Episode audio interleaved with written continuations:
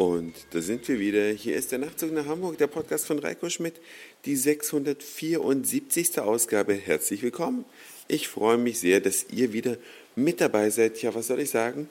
Es ist 2.57 Uhr am Dienstagabend, nein, am Mittwochmorgen. Meine Lippen schmecken noch so ein bisschen nach Labello vom Gute Nacht-Kurs von meiner Lieblingskollegin. Und ich sitze jetzt hier und mach noch schnell den Podcast, denn wir sind gerade wieder eingetroffen von einer Party im Cookies. Cookies, dieser Club, das ist einer der angeblich angesagtesten Clubs hier in Berlin, direkt an der Friedrichstraße, Ecke äh, unter den Linden ist es, glaube ich, genau, da waren wir. Und ich muss ja sagen, ich habe am Anfang nicht dran geglaubt. Wir waren 11 Uhr da, als der Club öffnete. Nicht, weil wir es äh, so eilig hatten, sondern weil ein paar Freunde von uns zeitig wieder weg mussten. Und deswegen sind wir da schon mal hin, wo jedes Kind ja weiß, dass wenn der Club um 11 Uhr aufmacht, davor 1, 2 Uhr gar nichts passiert. Und genauso war es dann letzten Endes auch. Der Laden wurde dann ab 2 Uhr bumsvoll. Und wir haben getanzt, gemacht, getan.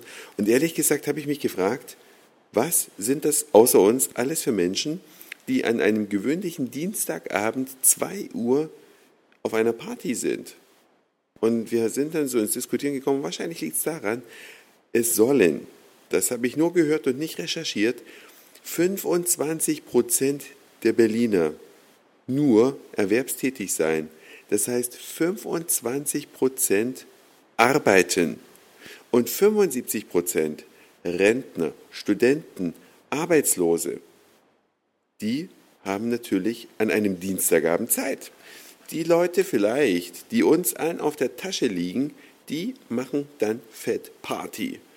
Eigentlich ein absolutes Unding, aber wir haben uns davon nicht runterziehen lassen und haben gedacht, gut, wir als brave Steuerzahler, wir bezahlen den anderen oder vielen anderen, vielleicht nicht allen anderen, den Spaß hier abends auf der Party mit. Und ich muss sagen, feiern können sie ja die Berliner.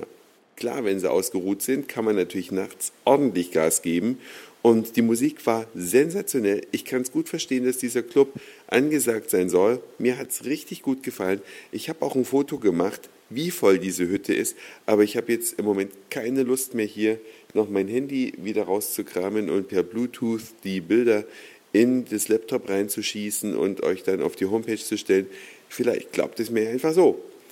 Und dann, nachdem wir wieder nach Hause gekommen sind, mussten wir hier durch die Wohnungstür von der Lieblingskollegin rein und wisst ihr eigentlich, was ein Drücker ist?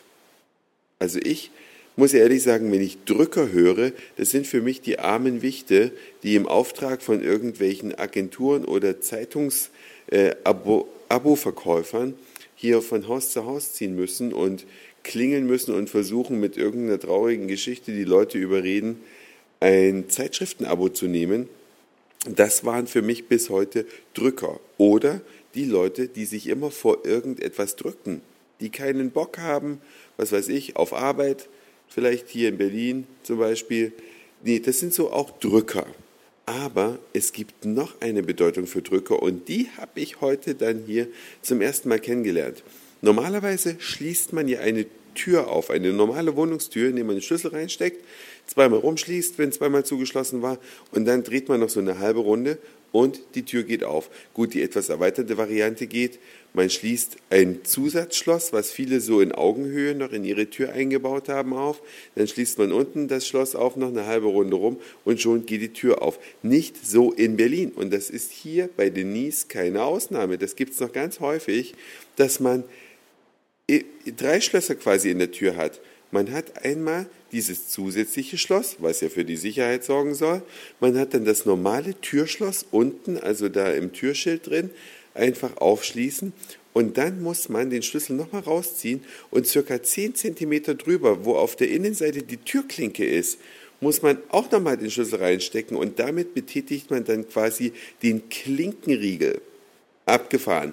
Habe ich so in dieser Form noch nicht gesehen, ist auch nicht besonders sicher, denn die Versicherung, die hält sich sehr bedeckt und versichert solche Wohnungen nicht, die noch mit diesem Schlosssystem ausgerüstet sind, weil man braucht ein richtiges Zylinderschloss, sagen die dass Profis in dem Zylinderschloss mindestens genauso schnell drin sind wie in so einem Dreifachschloss hier.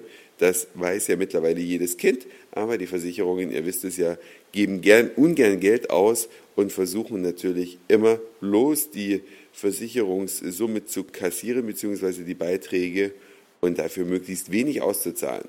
Ist zumindest meine Erfahrung im Freundeskreis gewesen. Das war's für heute. Jetzt bin ich echt mal gespannt, was habt ihr für Kommentare dazu, dass an einem durchschnittlichen Dienstagabend in der Disco getanzt wird. Und als wir so kurz nach halb drei da raus sind, stand noch eine Schlange vor der Tür. Das habe ich ja noch gar nicht erzählt. Also ich war einerseits fassungslos, andererseits war es eine geile Party. Bin sehr gespannt auf eure Kommentare und E-Mails und freue mich wie Hulle, denn morgen werde ich das iPhone in der Hand haben. Morgen 14.30 Uhr treffe ich mich mit einem Nachtzug nach Hamburg-Hörer, der ein iPhone hat.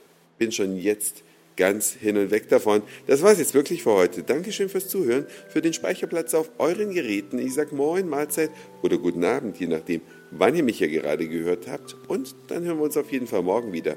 Dann wieder aus der Freien und Hansestadt Hamburg. Euer Reiko.